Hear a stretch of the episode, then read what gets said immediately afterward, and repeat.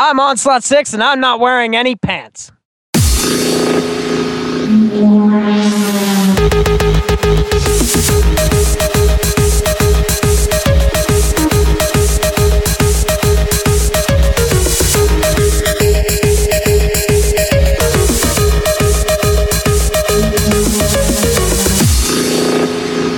We're here today with Onslaught 6. How are you doing today? Um, um well, it's 11:23 at night and I'm still awake. Yeah, it's a late one. Yeah, well, that's that's what happens when you spend all day in an amusement park. Oh, you're what amusement park? Uh, it's called Del Grosso's out out where I live. It's about like I don't know, 30 minutes away. I, th- I think it was like 5 bucks to get in, so I'm like, cool. Well, that's a perfect segue. Uh, where are you from? I am from the deep dark rural abyss of central Pennsylvania. which is a, a, a hellfire pit of just inescapable tragedy and depressing nothingness. Sounds pleasant. Sounds yeah, ab- absolutely. One of my friends drove in from Punxsutawney to pick me up and take me someplace one time, and he said, "As soon as I got to your town, I felt horribly depressed." And I'm like, "That's that's living that's living in Philipsburg for you." All right. On to the music questions. Uh, do you recall the first genre or band you considered yourself to be a fan of, and about how how old were you? Uh, hmm. Well, I could, I could say Smash Mouth when I was nine years old, but I don't think that would count. I don't think that No? that really count because well, that was the first CD that anyone ever really gave me. Like up to that point, I didn't really have anything besides like I had like a tape of the Power Rangers theme song and stuff like that when I was a kid. But like eh, when I was nine years old for Christmas, I my father gave me a portable CD player and and Smash Mouth's second or third album, I think, the, the Astro Lounge, the one with All Star on it. And I listened to it because I really liked All Star because it was 1999. Everybody loved All Star. if you didn't, what was wrong with you? you know. So, and that that was the first like real CD anyone ever gave me that I listened to. But the first band that I ever really considered myself a fan of was Metallica because in 2005, uh, my best friend Onslaught 86, who lives in New Zealand and will probably listen to this once I tell him about it, once it's out, uh, he'll um, he sent me a couple Metallica songs because he was starting to listen to Metallica. And this was like in 2005. So we were like transferring them over MSN Messenger and it would take like three hours to get one song. It was a pain in the ass. But, you know, he sent me For Whom the Bell Tolls and I listened to it and I said, This is the coolest fucking thing I've ever heard in my entire life. Where has this been in all 15 years of it? For whom the bell tolls, man, it's been around. It was around Yeah, the whole 15. yeah. I, uh, I don't know how it fucking flew right up by me. But there was that, and he sent me, th- and this was my first real foray into something off the beaten path a little bit. But he sent me a bunch of Sisters of Mercy songs that I really liked, and that that is why I think I like synthesizers. That band, Sisters of Mercy is very cool. Yeah. yeah. About what age uh, did you realize you had an interest in creating music? Then. Um, well, I was about uh 2005.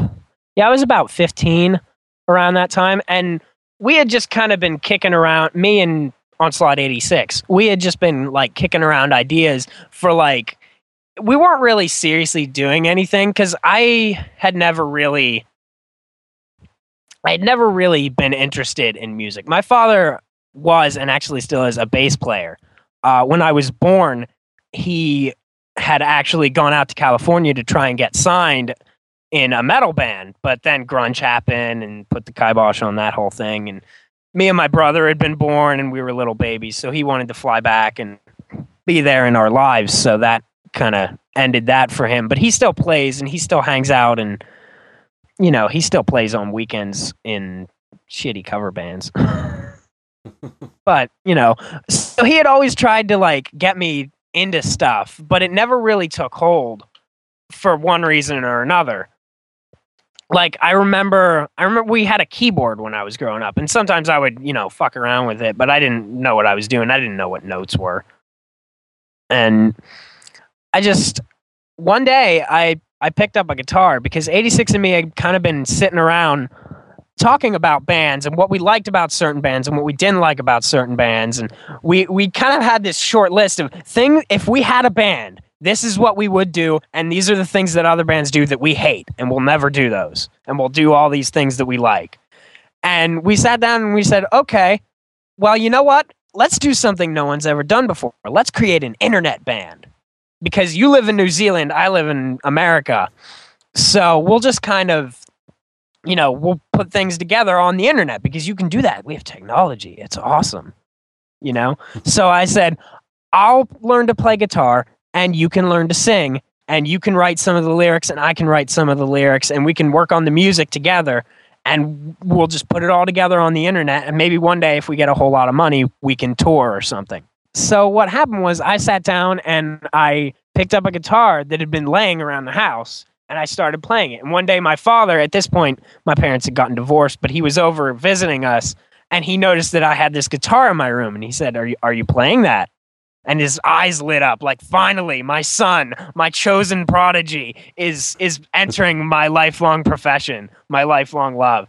Maybe finally i can i can do something here. You know? And i was just like yeah i've been messing around with it. And he goes show me what you can do so i grab it and i'm terrible. I'm not hitting anything. Goes it's out of tune and you can't play.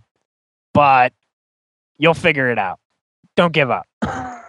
And then he left and i just I kept going at it, and you know, eventually I I got uh, FL Studio and I started just developing songs and sort of writing stuff and figuring out how it went, always with the intention of 86 supplying a bunch of lyrics and vocals and he never did because he's a lazy fuck so uh, that's because what because we were gonna we were gonna call the band Valdigious, which is a Japanese transformer that we liked, and we thought it was a really cool reference and all this other stuff.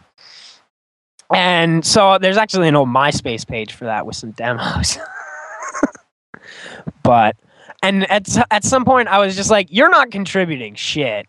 I'm just gonna call myself Onslaught Six because that's that was the online identity I'd used since about 2002 and I just said, I'm just going to release it all under Onslaught 6. And if you get all, ever get off your ass, then you can be part of Onslaught 6. and he still hasn't, so. Well, maybe he'll get some motivation after this interview, huh? Yeah, I hope so, you fucker. all right. Um, so how many projects is it primarily just been Onslaught 6 you've been involved in? Uh yeah, there's been there's been two or three little side things for a while. Uh, around 2009, I was dating this girl over the internet, which is embarrassing. Uh, and we were kind of working on music together, and that never really panned out because we had creative differences. Is what it was, and and I don't mean that in the way that that most people usually mean it, where somebody was a complete fucking dick. I mean, I mean, literally, we just wanted two different things to come out of it. So we never really got it off the ground. But she's she's helped me out here and there whenever I need something. And uh, I've been trying actually to start a band with my girlfriend for a while, and it's not coming together either. But yeah, for the most part, Onslaught Six is is what I do because it's just it. The way I see it, um, there are some things that I do within Onslaught Six as an entity that you could probably spit off into other bands. Like I've got this this embryonica thing I'm working on, which is just it's completely clean guitar. And most of the time it's just it's just all clean guitar. I'll just record like two or three separate tracks of guitar and mix it and put some synth in the background and that's it. And you could split that off into its whole other band, but the way I see it, it's still coming from me. It's still I'm still the primary person coming up with all of it. So there's no sense in doing that, you know? There's no point in in for me at least to create a whole other a whole other band page and a whole other account on everything and a whole new Facebook and all that shit when I can just go, I have a new album, go listen to it. It's a little different. If you don't like it, fuck you. It's it's cool to uh, catch a band that's willing to evolve their sound and try different things. Right, that's the other thing. I I'm I'm always trying to do different stuff and most of the time people don't see it cuz it doesn't pan out or it sucks. like I've had this this serious songs for serious earth album brewing since 2010 and I haven't really done much with it because every time I sit down to record it, it doesn't sound good enough, or it sounds like crap, or just the songs aren't good. And, but it's there, and people know that it's coming. People bother me about it all the time. Uh, so the so that story with the onslaught six is that is that the whole story with the band? Oh, with your uh, project title? Uh, yeah. I base I basically just decided it's it sounded like a good what it is is it's a Transformers fan character name that I made when I was like 12 and it just kind of stuck with me cuz it's it sounds good. Onslaught 6, you know? And I just I kind of just decided that would work as like an industrial metal band name because Onslaught it implies it's heavy, it's you know, it's going to come at you. And 6 has this kind of mechanical connotation like it's it's numbered it's there you know it's it's in a series. Kind of kind of like assemblage 23 or or nine nine inch nails even. You know they all have numbers in them and it, that that kind of has this mechanical imp- implicacy to it. Is that a word? It is now it is now. if it's it is now. If it's not, That's- it is now. That's not just a, that's not just a word now. It's a fucking title. Implicacy, track six on Gestalt. Uh, okay. Um, how would you describe your music to someone who has never heard it before? Um, with the with the latest album, besides John Carpenter EP Termina, I've been going up to people and saying I write industrial metal based on Majora's Mask, and that usually catches people's ears. so I de- I definitely at some point when I was creating stuff, I had to figure out what I was going to label myself as, and I decided that industrial metal was what I wanted to be considered because I there you know there's a lot of noise in it, there's a lot of synthesizers and all that stuff, but there's always that heavy guitar in it, and there's always that kind of growly, heavy vocal in it. And I just wanted I wanted that to come across in what I described myself. And the only unfortunate part of that is more and more as I kind of try to delve into things, I'm finding that it's it's idiosyncratic. It doesn't matter. Industrial metal, if you listen to my stuff, it fits that definition, but then you listen to other industrial metal bands and they don't sound like me.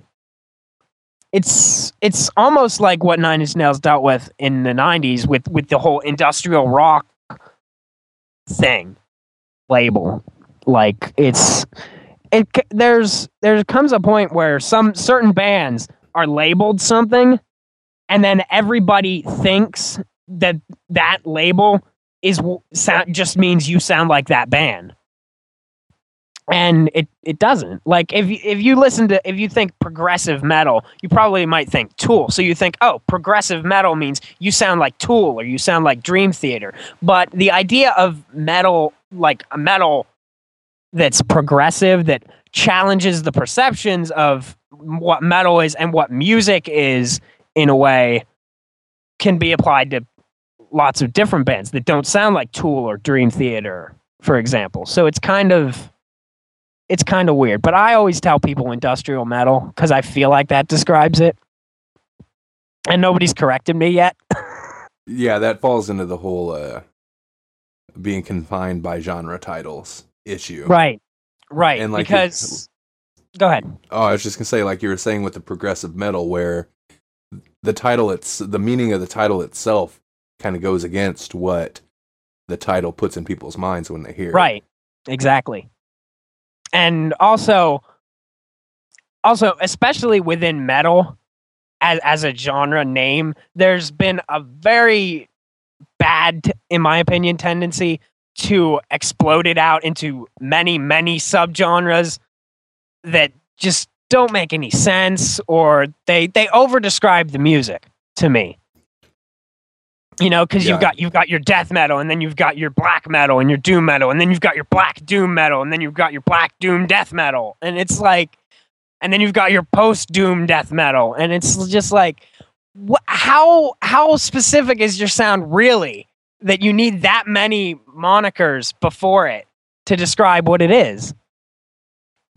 And the answer is usually not not very All right, so you've got some tracks for us to play today. What's the first track you're going to spin? uh i'm just making your job difficult aren't i No, it's Uh, all right. no i'm gonna i'm gonna go with termina from termina which is okay. which is so close to I always wanted to have like one of those songs where like the the artist title and the album title and the song title are all the same. You know, like Iron Maiden, Iron Maiden, Iron Maiden, Black Sabbath, Black Sabbath, Black Sabbath. And I think this is the closest I've gotten. Because Termina could be a band name. But Termina was the first song I wrote for Termina. Uh, when Termina was an EP that wasn't called Termina. Um, because I had written like these while I was writing Lambda X, I wrote a bunch of songs that didn't fit because Lambda X was a concept album that had a narrative, and these songs didn't work with that narrative because they weren't fucking about anything. Uh, so I kind of developed like this short. It was supposed to be an EP. It was supposed to have, I think, like four tracks. And Tablets of Destiny was one, Blue and Seizure, and I think Blasphemer was one. Um, and then I wrote Termina because there was this video series, uh, kind of. It was it was a creepy pasta, which is um a copy pasta, which just means it's something that gets copy and pasted over and over again over the internet on 4chan's uh, X forum, which is the paranormal forum, about a dude who found this uh, haunted Zelda Majora's Mask cartridge at a yard sale and he took it home and the game was haunted and was doing all this fucked up shit and then the guy got in it got the ghost that was inside the cartridge got in his computer and he went insane and all this shit happened and I thought it was really cool.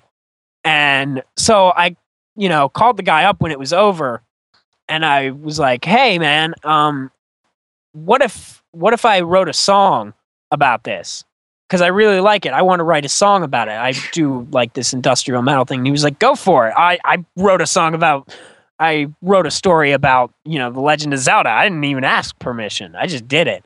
And I'm like, okay, cool. So, and I just sat down and I wrote Termina, which was this fucked up Majora's Mask song. And the primary influence on it is Killing Game by Skinny Puppy, which I've now re- revealed the secret. because everybody's gonna go listen to Killing Game now and go, "You did fucking rip off Killing Game," and yeah, I totally did. Uh, like I, down down to almost not.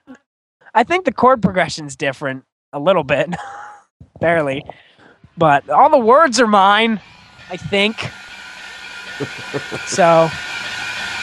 So there you go. That's Termina.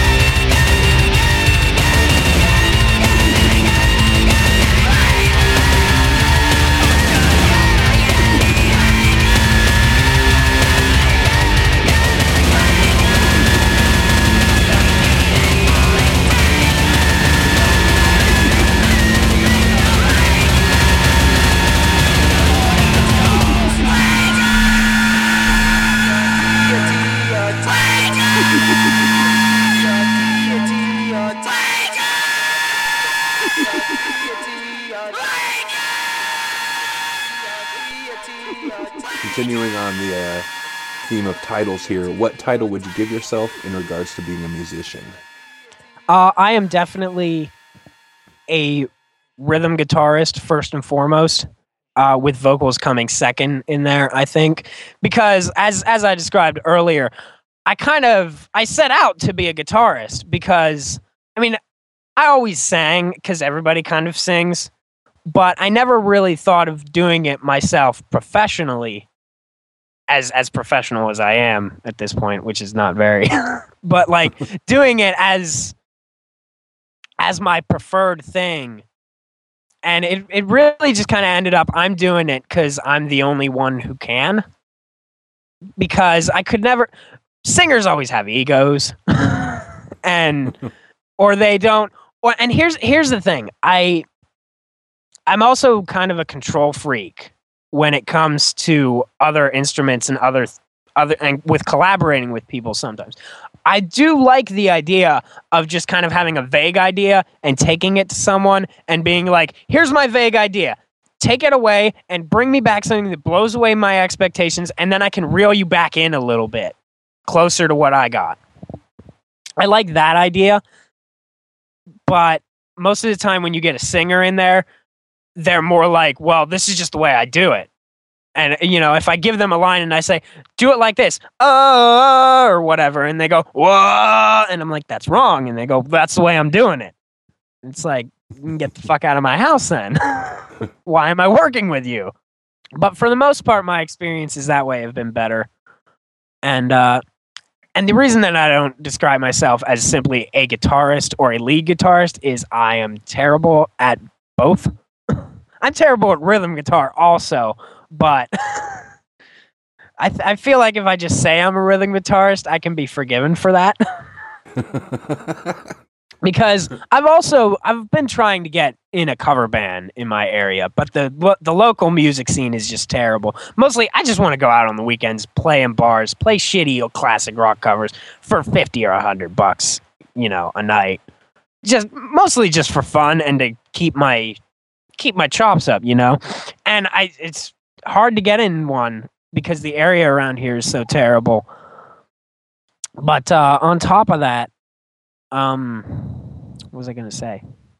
Oh, I um, I always describe myself as a vocalist and rhythm guitarist because I also at there have been times in my life where I've gone and played with bands or I've sung with a band. Like I know some guys who are in a band and I'm like, "Hey, you're playing Saturday night. You mind if I come down and sit in a couple? I'll sing Rebel Yell or I'll sing whatever." And they were like, "Yeah, come on down." And I go up there with just the mic stand and I don't know what to do. I look stupid because my hands don't know what to do. So I I always you know, try and make sure that I have a guitar in my hand because then you can do the James Hetfield thing where you're you know, you're leaning over the guitar and you're playing it and you're just kind of singing because you have to. When it comes to the typical song creation process, uh, where do you start and how does it fall together usually? Well, uh, this is this is probably the answer that you get the most, but it all depends on what song it is. Because I would say, for the most part, I usually do start with the drums.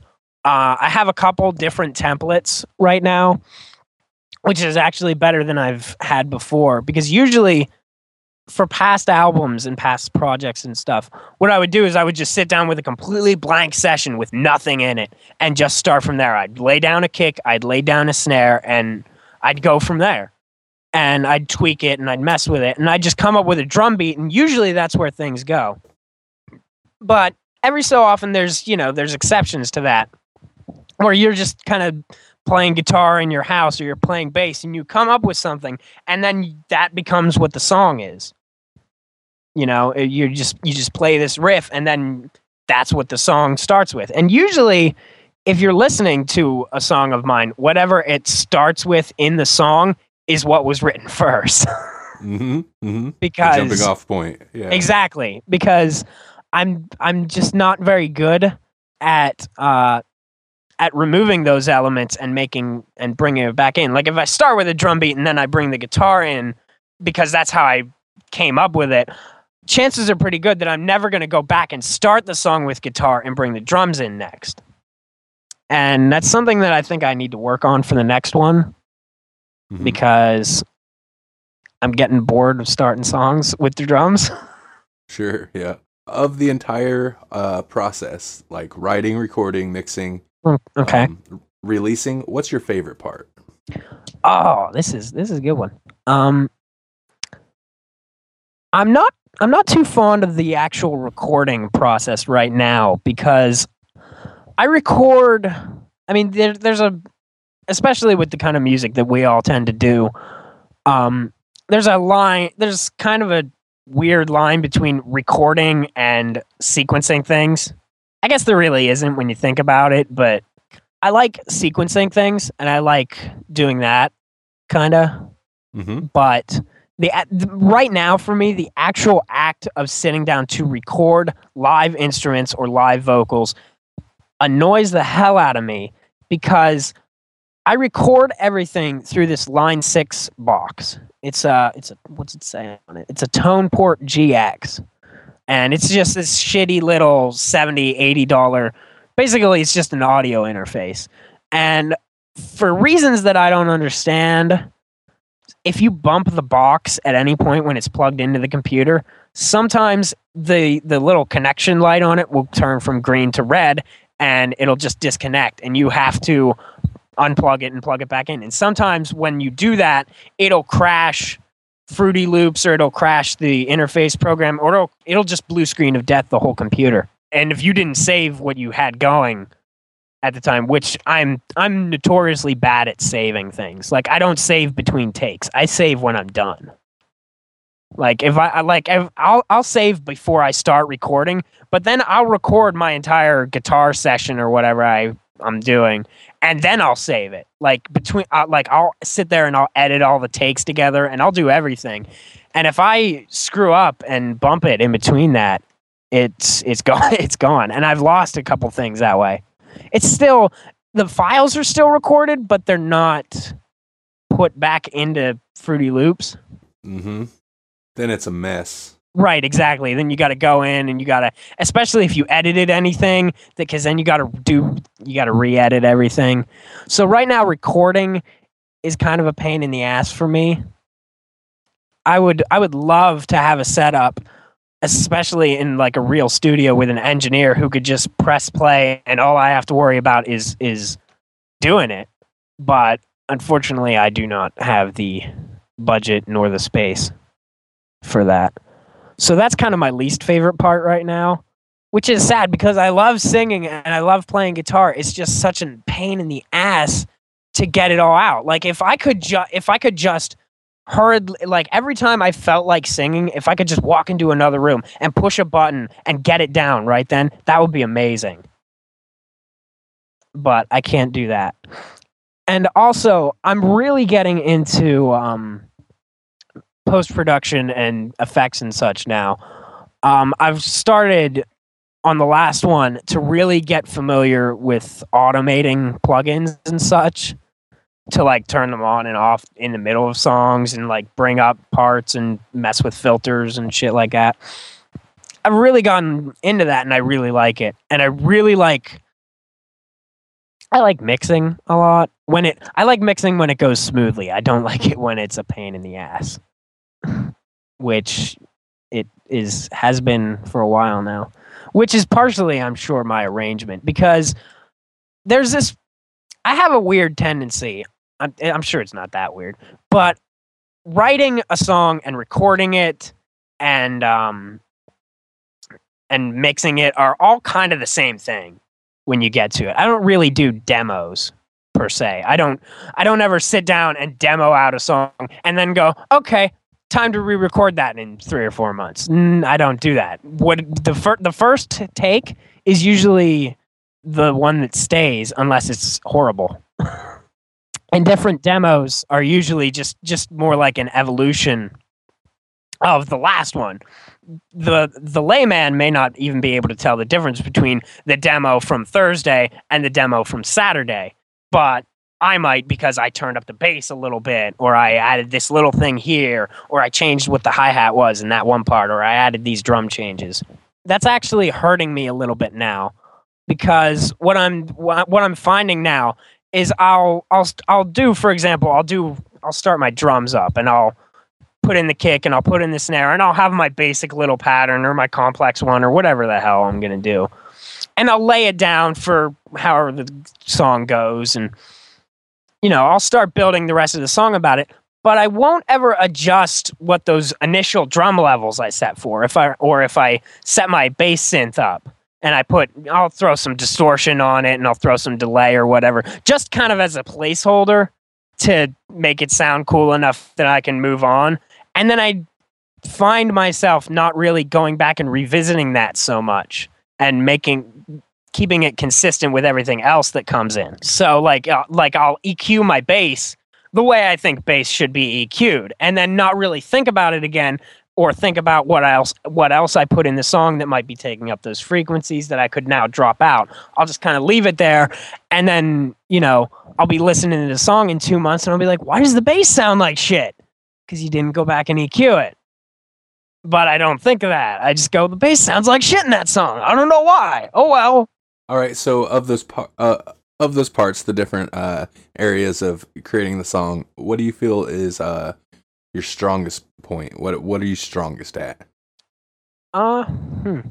I think I'm really good at arrangement. I find myself all the time just kind of listening to songs, or I'll be listening to a song and I'll play around with it, and I'll just get to a point and I'll think they shouldn't have done that there. There should be another chorus there, or I'll be listening to a song and go, that ending sucks. Here's how I would have ended it, and I wish that I had more opportunity to do that, but it's because it seems like sometimes I'll be I'll be able to be very creative when working with someone else's stuff. And then it'll come to my own stuff and I'll get to the end and I'll be like, I don't know how to fucking end this song. Use one of those ideas for those other songs that you didn't write. But I, I you know, it doesn't occur to me to do that. And I know and the worst part is I know that it doesn't occur to me to do that. And I know that this is a problem and I somehow don't take the steps to rectify it because I don't know how. I don't know how I would remember those ideas and then steal them later. I'm also really good with if if I do have a solid base down, not a base, but like a base, Mhm. if, that, if that makes sense. I'm I'm pretty good with coming up with stuff to fit into it. Like if I've got if I have a chord progression and my melody and maybe some guitar stuff recorded, I'll be able to sit there and I'll be able to just sit there and listen to what I have for a couple hours at a time sometimes, which annoys the hell out of my girlfriend. She's staring at me right now like, "Yes, you do. I know." She's you know, I love her though. Anyway, um I'll be I'll be able to sit there and I'll be able to think or hear there should be a melody in there that goes do do do do do do do do do do do and then I'll be able to put that in and I'm really good at coming up with that. It's it's when I have less to work with that I suffer, I think. And in those cases usually what I do is I just sit around when I have less to work with for longer until I come up with something. So a more basic pattern gets repeated over and over, driving your girlfriend further crazy. Yeah, exactly. I remember um, on one song on Termina called Unity, it's the last third of Tablets of Destiny, the sixth track, because because I I wanted to have a song that was like 15 minutes long and it had three parts to it and it's just this the most epic thing you've ever heard. I really wanted that for some reason. So, and I just I knew I had wanted to start it with this guitar that this guitar hit that echoed and panned back and forth between the ears between the speakers. So I so I just kind of recorded that and I recorded this and I sat there and I listened to that for like 20 minutes with my guitar plugged in just going gung gung gung gung gung gung until I found something and noticed that I'd been playing the same little riff pattern for like 10 minutes and I was like I should probably record that before I forget it or fuck it up. Okay, you mentioned you uh, use FL Studio. Is there any other software you use? Uh sometimes I use Audacity. and that's Sure. um just for little shit and that's that's pretty much it i got the lines as i said before it's this line 6 tone port and with that i use pod farm which is the program that it's shipped with uh, which is just like an amp simulator that was really really awesome and powerful and cool when i got it three or four years ago and now it just pisses me the fuck off because it because i've i feel like i've just exhausted every possible good thing to come out of it pretty much Mhm. so now i pretty much just use it empty and don't put anything on it maybe a noise gate and i'll just run i'll just run distortion vsts and speaker vsts in fruity loops. Uh, i've been thinking for a while that i should get reaper or um, ableton or something like that to kind of make to just make weird synth stuff and then i could export the pattern as a wave file and just bring it back into fruity loops. But i haven't done that yet because the laptop that i'm using is very very bad. It's it's a Vaio. How old is this thing? 2007 she says it's from like 2007 so it's it's and it's pretty much on its last legs here. So i pretty much can't afford not financially but like i can't afford the processing power and the space or anything like that to sit down and get something like that. So probably once i have a better computer that's that's what i'll be using. But i'm still i'm probably never going to move from I, I won't say never because that's stupid but for the foreseeable future i'm probably going to stick to fruity loops because i i just like it.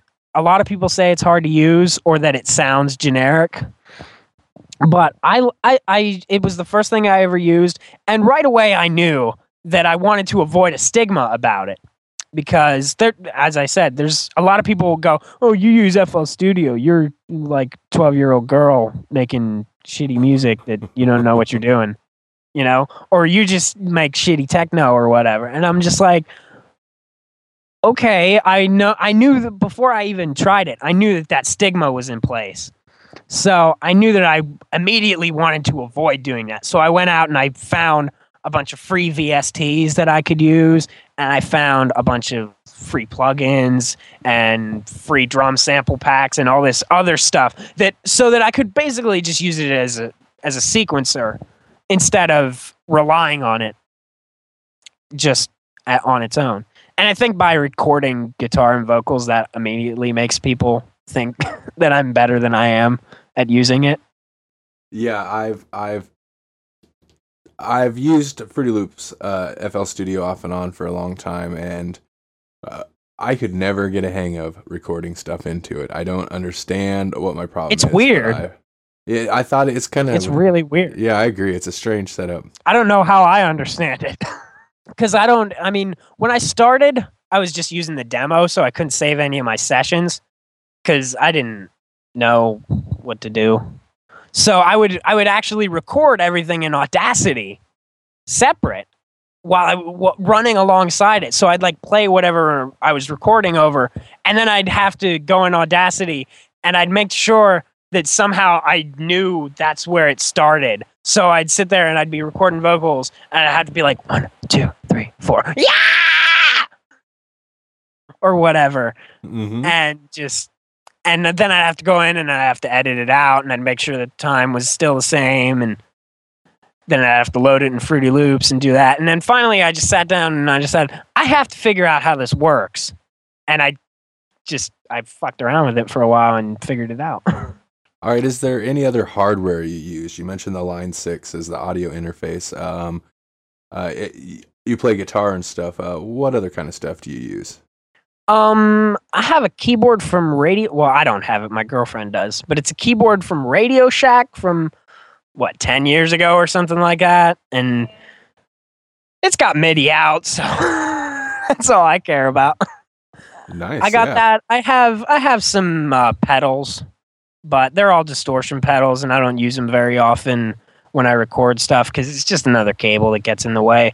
I do have a Digitech vocal preamp that I'm actually using right now that uh, has like a harmonizer and detune on it, and it's actually it's it has a vocoder setting, but I haven't figured it out yet because I don't have the manual.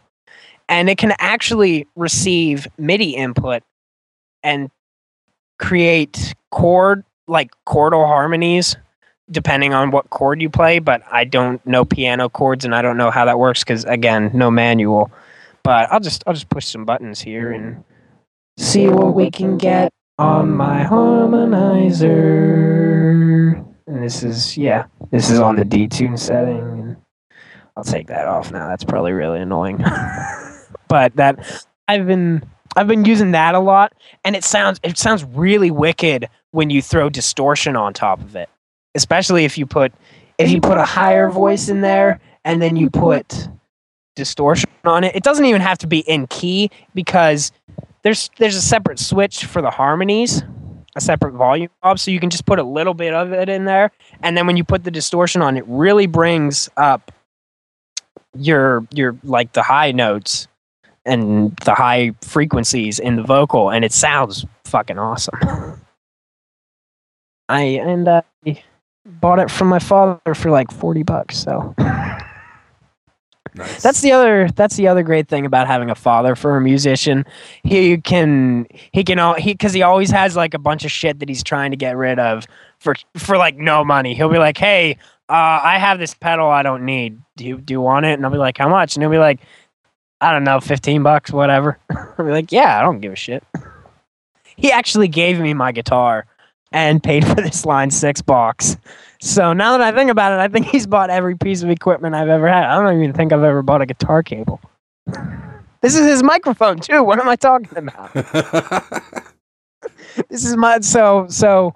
If if he is ever listening to this, uh, thanks, Dad. You're you're pretty much the entire source of everything I've got. Without you, I'd suck more.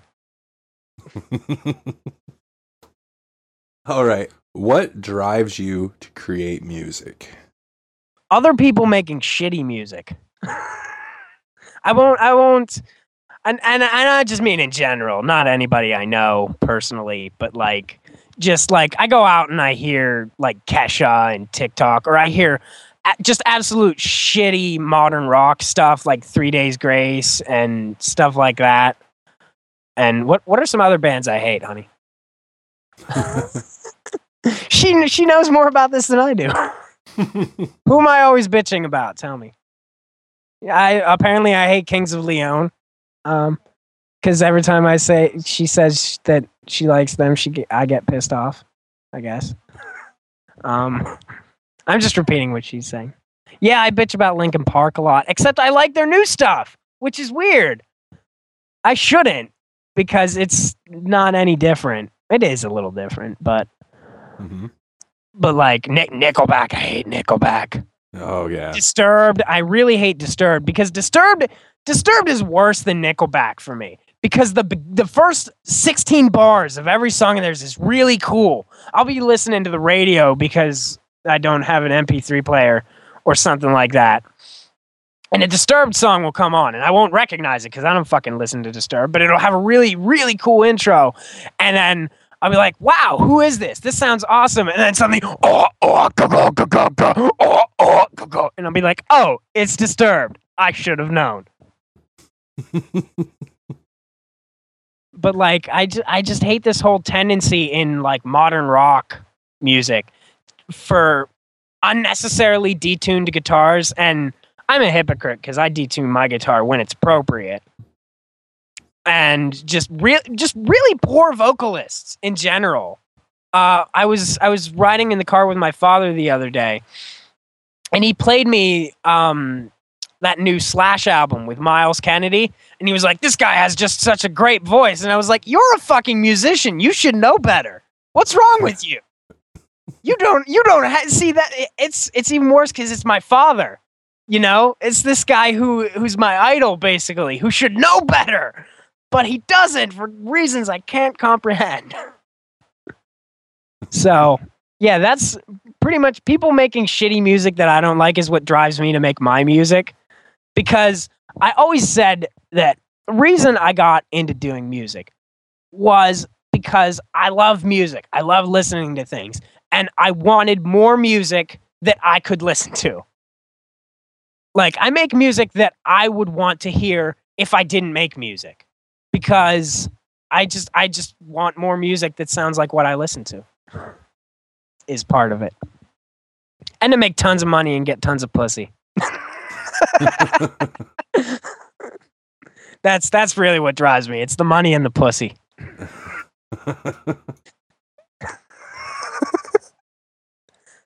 Forget everything I just said. Just edit all that out and just put just the money and the pussy, please. Just the money and the pussy. Everything else is getting cut.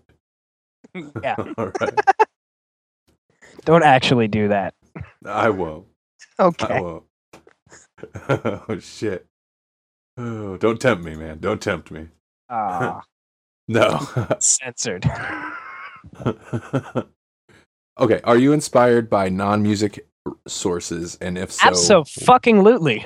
yeah, I thought so. I I'm, thought I'm so. just gonna cut you off. I'm gonna be an asshole. And uh, the the funny thing is, it's not just my latest stuff. It's it's been everything I've ever done. Um, because what it really is is it's a crutch. when I I tried to write songs at the beginning that were personal to me, that meant something and came from my heart. And I realized that half the time there ain't nothing there. I'm just a dude who likes to listen to music and watch movies and fuck around on the internet. So that's what I write songs about most of the time. I, there's a couple where, you know, you get into my interpersonal politics and what I believe, but most of the time it's it it can be drawn back to some movie or some video game or somebody else's song even. You know, uh, my first album was called Tidal Wave because there's a transformer from a pretty obscure toy line from from 2003's Armada toy line, who was just this big giant robot who turned into a battleship, and his name was Tidal Wave, and he just said his name over and over: Tidal Wave, Tidal Wave, Tidal Wave. And one day I was talking to my friend, and I said that'd be a great idea for a song. Just just say tidal wave over and over and over again. So I and I opened up Notepad because I use Notepad to write everything. I don't use Word or anything else. I use Notepad because it's plain text. It's simple, no bullshit. All the files are small. I opened up Notepad and I just wrote down tidal wave, tidal wave, tidal wave, tidal wave, tidal wave, tidal wave, and then I said, "What else?" And I wrote the verses right there, and that was it. So I'm inspired by that. I'm inspired by movies um, all the time. I write most of the time when I'm inspired by a movie, I'll just go and sample that movie. I don't care because I'm not afraid of being sued. Because if I did, I would turn it into a publicity stunt and make lots of money. That's what I say to help me sleep at night. But like on on Termina, obviously there's the title track, but there's a song called Dolphin, which uh, we can we'll we'll play later, I guess. Um, that's about the movie Johnny Mnemonic with Keanu Reeves in it, and it's just you know it's this guy and he has a computer in his head and he gets this this bad info from these dudes, and then the Yakuza's after him. So he goes to he goes to Ice T, and Ice T's like, I got this fucking dolphin hooked on smack, and he's hooked up to a computer. He can get the shit out of your head, and he's like, Do it, man. and he does it, and then they kill the Yakuza guys, and Dolph Lundgren's in it, but uh, it's kind of unnecessary for him to be there. It's so I didn't put him in the video or talk about him in the song. like, um, it's weird because when I there's a there's another group I like called the Protomen, and, and my girlfriend's smacking her head right now. Um, yes, you are. You would be if you didn't have a controller in your hands. Shut up. Anyway, they're they're called the Protomen, and basically they're like they create rock opera albums about a dystopic 1984 version of Mega Man, the video game. Which, if you've ever played it, it's like this. You're just a little blue dude shooting guys. It's cool, whatever. And they made like it's you know the dark future city, and it's ruled by an iron fist, and all this all this cool shit, which is not really true to the source material, but it's still really cool anyway. And I kind of ripped that whole idea off because whenever I I'll take a movie or I'll take a video game or I'll take some whatever and I'll take elements of the plot and I'll kind of twist them to what I want it to be about. Like the in the in the movie Johnny Mnemonic, the those guys get the shit in his head and all that, and I change the order of the events that happen, and I kill off this one character who doesn't die in the movie, and I do all this other shit that nobody would really notice because it's abstract enough anyway the way I write. And I just I make it to separate it a little bit and make it my own thing. Kind of kind of like fan fiction. I write fan fiction songs is what I'm saying. Uh, you know, there's there's another song on Termina called Neon Genesis, which is about the anime Neon Genesis Evangelion. And I remember I wrote the song and it's sort of about it, but it's not. It's got bits and pieces that relate to it. And then it's got a bunch of my own shit. And I showed it to my friend and he was like, You can't call it Neon Genesis. That's too obvious. And I go, I don't give a shit. I'll do it anyway. Fuck you.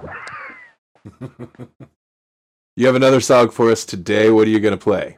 This is the one that made me famous, or as famous as I will probably ever get. It's called Tidal Wave. It's from the Tidal Wave EP, which is free on onslaught6.com right now.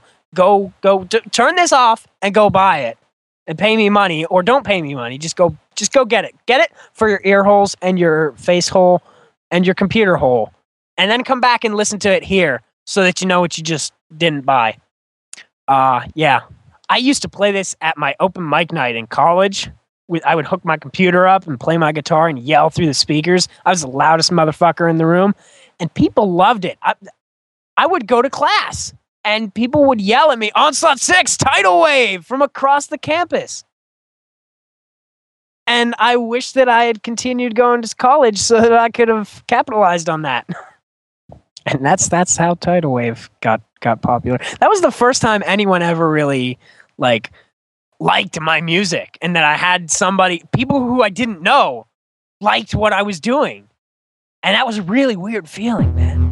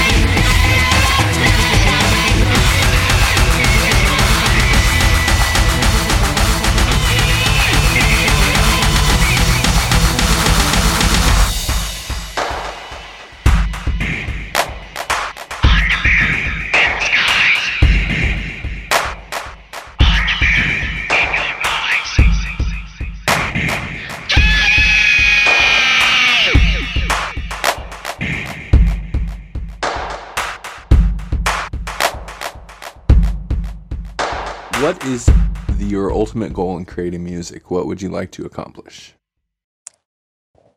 If any. Realistically or unrealistically? Both.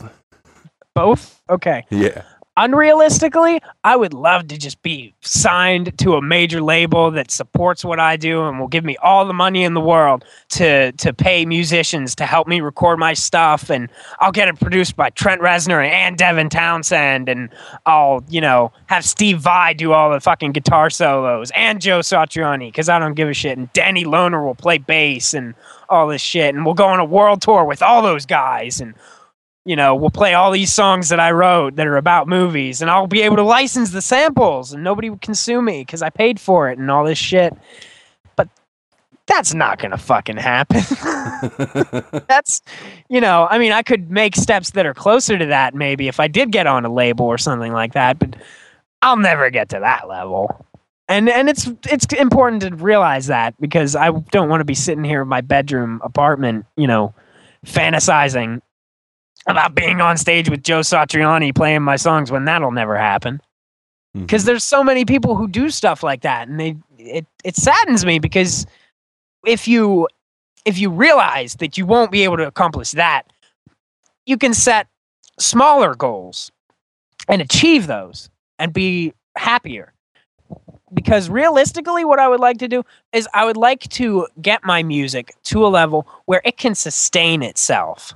Not that it can necessarily sustain me and my living and my lifestyle, that it could pay my bills, but enough that I could continue to do it. And whatever amount of money I want to spend is the amount of money that I could get back from it. And it's it's weird because it's almost getting to that point. I had an Indiegogo campaign, which is like the knockoff Kickstarter, back in uh, March to fund Termina, the album, the CDs. I had already recorded everything, and by the time the campaign finished, I had actually released it digitally. But I wanted to get CDs made, and I wanted them to be made the way I wanted them. I wanted a six panel insert, I wanted a clear tray, I wanted it to look really good and just be really cool. I wanted it to be a step beyond because most of the time when people may release a CD, an indie band will hmm. release a CD, it'll be through Kunaki, or if they have a little bit of money, it'll be through Discmasters, and it'll still just be like a one side, one sided flippy tray in the thing. It won't open up or have anything, and it'll be a black tray CD, and that'll be it. You know, it won't, it won't, it won't have anything cool or interesting or really unique about it. It'll just be the the the absolute minimum thing that you can call a CD is what it'll be, which is understandable if you want to make money doing it. I don't mind if I lose money because most of the time I have a day job. I'll have another source of income where I, you know, can make my living. I can afford to eat and pay my rent and all that stuff. And the music is just on the side. For a long time, I wasn't making any money, which did not surprise me at all because I was I was the only people who knew about my music were the people I was going to college with. And I'm not and my friends. And I'm not about to go to my friends and say, "Hey, I made a CD, pay $10 for it." Most of the time though, luckily there there I have lately fallen in with some very generous people who are willing to to to throw me 10 or 20 bucks whenever I put something out, which astounds me. But I did I did the uh, Indiegogo campaign to fund the CD, and it it did not. It was sort of successful. The way the way Indiegogo works is they actually won't let you have a campaign for less than five hundred dollars, which is insane to me. Because what if I don't need five hundred dollars? Which I didn't. I estimated out what I needed, and I said I need about three hundred fifty bucks to get it done and get everything that I want done. I wanted to get T-shirts and posters made up, and I got three hundred and twenty dollars out of it uh, before Indiegogo fees because Indiegogo kind of fucks you pretty hardcore on that. This is this is a warning to anybody listening and thinking about using Indiegogo. Um, because Indiegogo, unlike Kickstarter, will give you the money if your campaign fails. Now, I made enough money that I could get the CDs printed, and I did. They're sitting in my room right now. I'm staring at one. And but it didn't it didn't get $500 which was the minimum goal so it failed.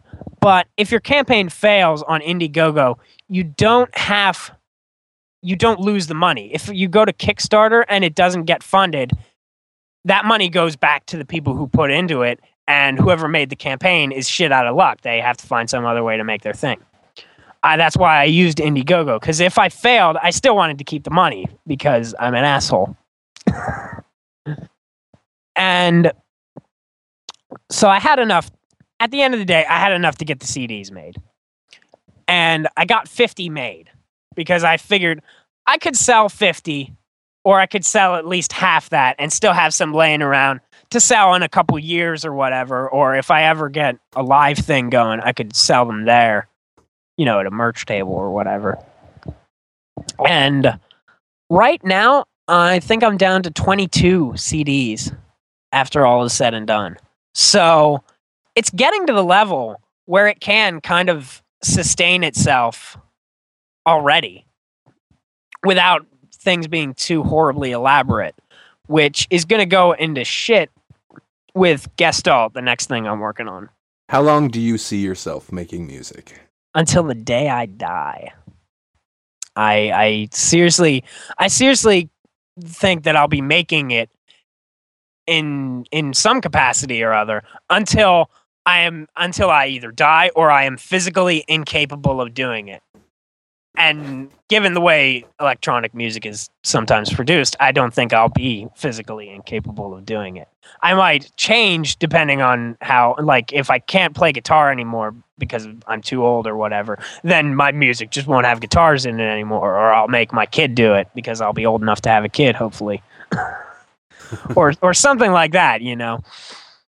And just I I always say whenever I send out because I send out demos to labels and stuff all the time on the internet, and I always say to them in the email, "I'm going to continue to make music whether you sign me or not." The question is, do you want to get in right now? And usually they say no, fuck off. but but that's to me that's the thing. I'm going to keep making this and it's going to keep getting better constantly. Every t- hopefully it'll keep getting better anyway. I th- I think at this point it still is. Um until I either peak or I die, it'll keep getting better. And I'm just going to keep doing it and finding a way to get it out there, which Bandcamp and SoundCloud and all that stuff is just amazing for. With without the internet, I I would be nowhere because I, I wouldn't even be able to record it, first of all. But also, you know, I can I can get it out to where people can can hear it and listen to it. I have fans all around the country right now. I asked the other day on my Facebook if I opened for a band in Pittsburgh, would you come to a show? Because I'm looking into putting a thing together and maybe opening for a couple bands out in Pittsburgh. And pretty much all the responses I got were, if I lived in Pittsburgh, man, I'd be right there. But I don't fucking know anybody in Pittsburgh. I know like three people. So, you know, my fr- my friends in California, my friend in Virginia, my friends in New York and Boston, they're like, I'd come in a heartbeat, but I'm not driving the whole fucking way to, you know, where did I say Pittsburgh to to come see your stupid ass. you know, on a on what's probably going to be a Thursday night at some shithole bar. And I'm like, I understand that. That's fine. I'm just trying to I'm trying to gauge what the response is so that when I go to a promoter and they say how many tickets I can sell, I say none. and then they don't hire me. That's kind of an interesting aspect to uh, uh, the the the internet aspect of music these days. With like Bandcamp and SoundCloud, and then Facebook, uh, it's a lot easier to get stuff out there. But it's kind of interesting that you bring up not really having a fan base locally. Like that's Yeah. something I, th- I that's something that's like it's the total opposite of how it used to way work music for indie used to be. bands.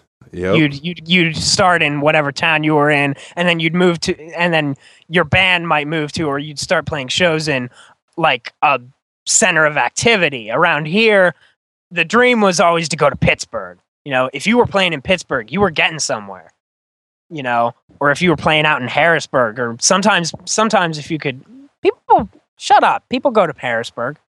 She looked at me when I said Harrisburg, and she's like, "What? People go to Harrisburg. There's some good gigs out there, man."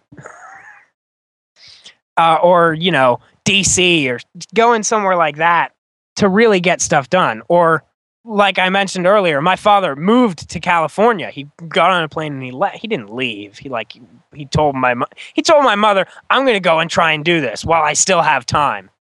And it didn't work. It didn't pan out just because because then you know different factors happen.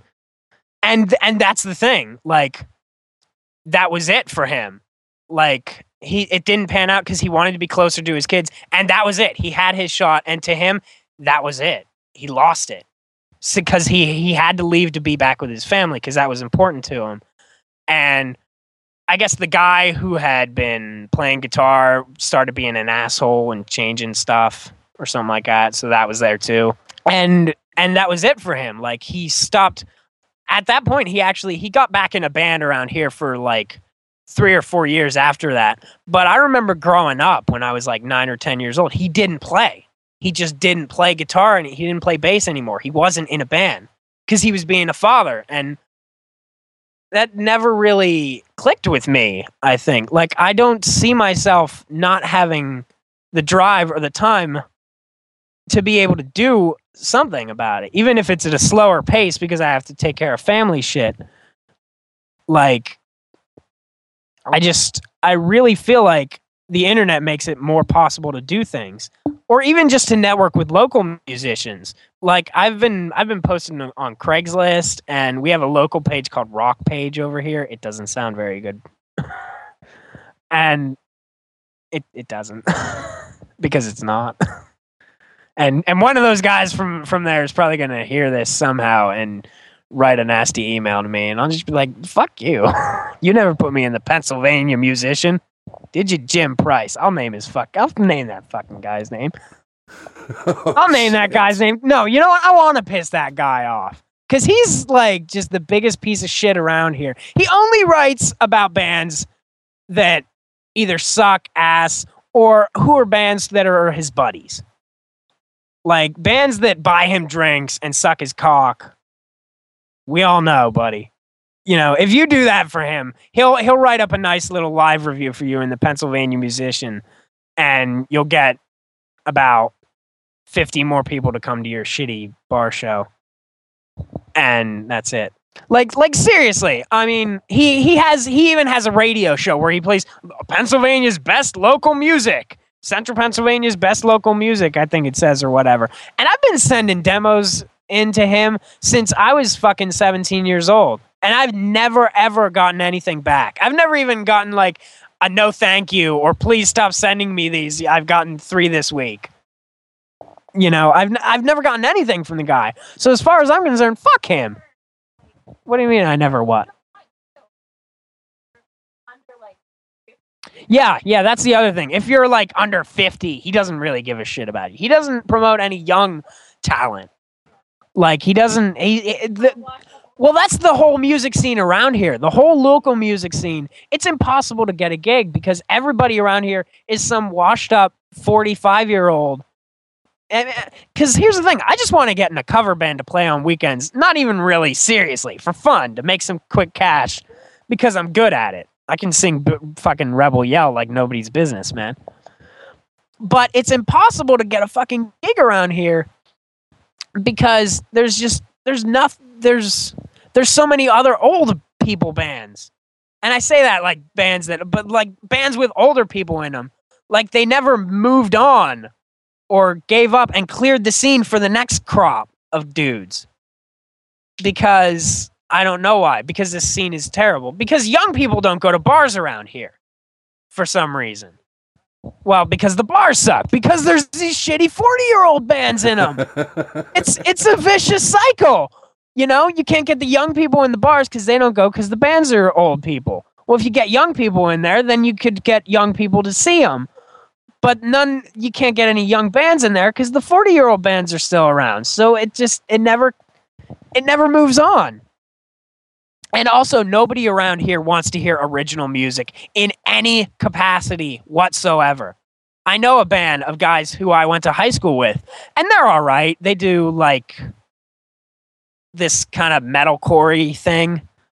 It's it's it sounds kind of like Killswitch Engage, basically, and and uh, a day to remember and stuff like that. Stuff that I don't really like, but yeah, I actually do have the the screaming guy from that on um from that band Vision to None on the song Blasphemer on Termina, which you can buy now on onslaught6.com for five dollars digitally and ten dollars for a CD. If you're lucky, I might actually ship it.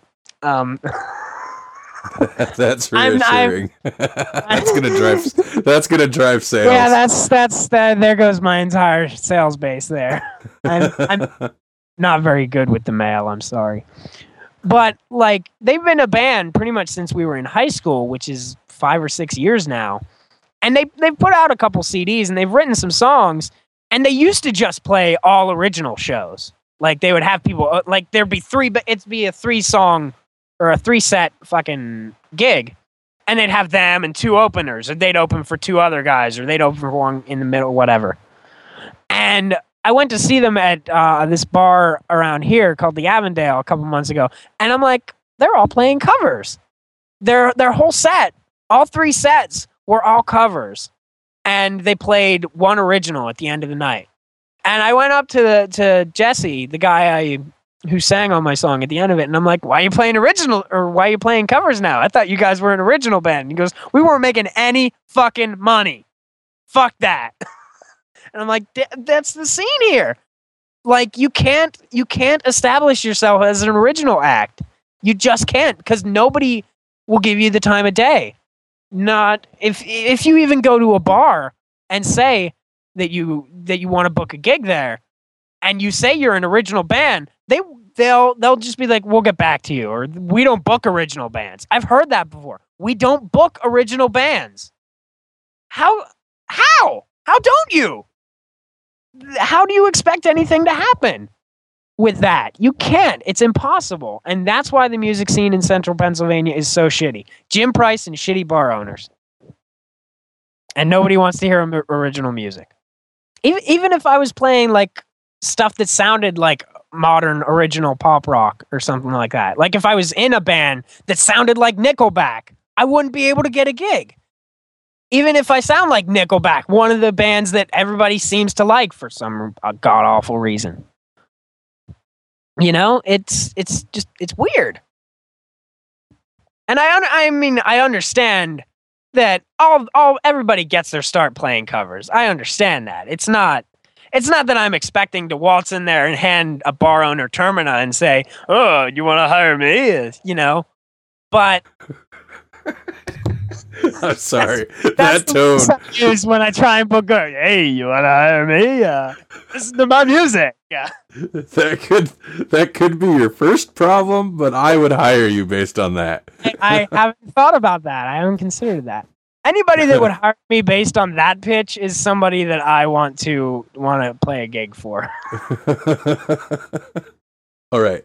If you could collaborate with any other musician in the world, uh, living or dead, who would it be, and in Living what or dead? capacity? Or dead. Man, you just fucking you just fucked yourself because I could talk all day. I might I- have to I- alter these questions in the future.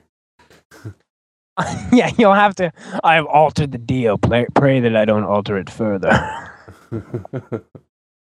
um dead definitely that fucking third guy from skinny puppy whose name i can never remember whatever whatever that guy's name is. Get on I, I i hear you typing. Go on wikipedia right now. Figure out who the dead guy from skinny puppy is. That's the guy that i want. Because he wrote the string part in warlock and i think that is the coolest string part i've ever heard. So i would just hire him and say do nothing but that all day. And I'm sure there's some other dead guys that I don't remember right now. Because again, unprepared. Awesome. But um I would Devin Townsend is up there. And that's somebody that I think if the situation was right and the money was right, that's somebody that I could actually achieve. Like because he's produced many bands before. He said he's not producing anymore because he doesn't want to deal with the. He he says I I produced for these bands who didn't understand who they were, and I didn't want to deal with their drama anymore. So that's why I stopped producing. And, but I I personally think that in five or ten years time that's that's going to come up back up again where he'll run out of ideas for a while and he'll need to produce to make some money. So that's the point that i will go to my hopefully then label and say i want devin townsend to produce my next album. And i would i would just make him a producer and i might let him play guitar if and sing if he wanted to.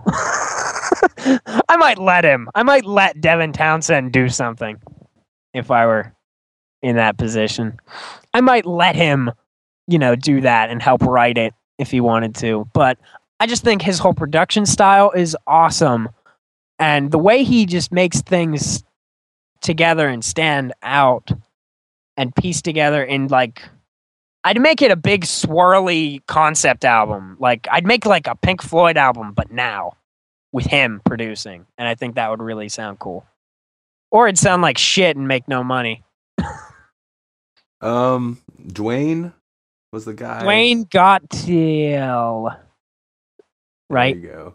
There Yeah. you go. Yeah. That's that's what it looks like.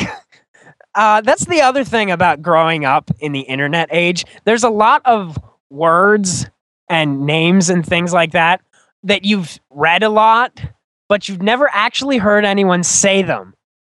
So, and then one day you're out, you know, talking to your friends or you're on the street or you're talking to some stranger and you say what you think the word is because that's how you read it and they're like you you said it like that. Like I was at work one day and this lady that I worked with said something and I walked out of my office and I looked at her and I said, "Are you being facetious with me?"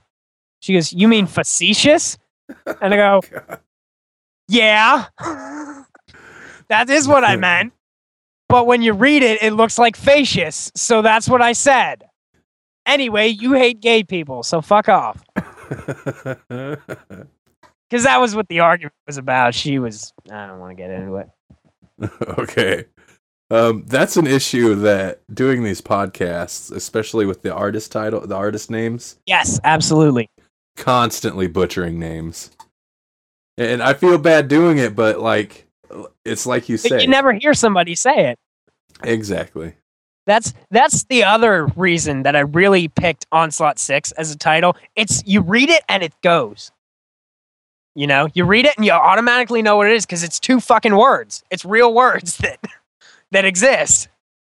Hmm. Which isn't a knock on anybody or anything like that. But like although I have entered some occasions where I've said to people Onslaught 6 and they don't know how to spell that.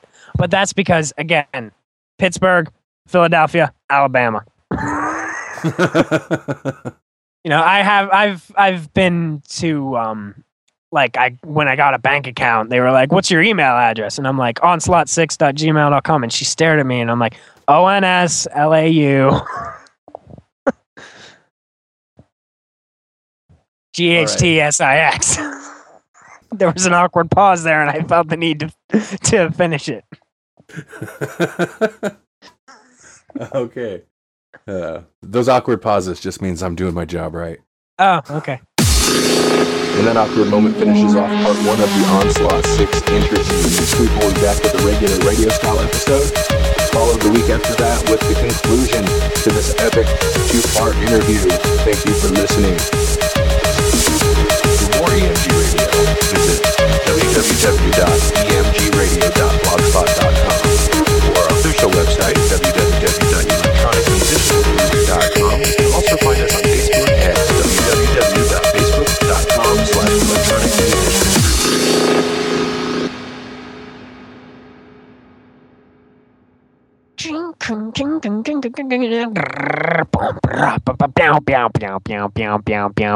Oh, you didn't want me to do that. Dude, wouldn't it have ma- been amazing then if you just went through the whole Just- song a I can do it. Too. I can and do we it just too. played that. All right, we've got another song here from Onslaught 6.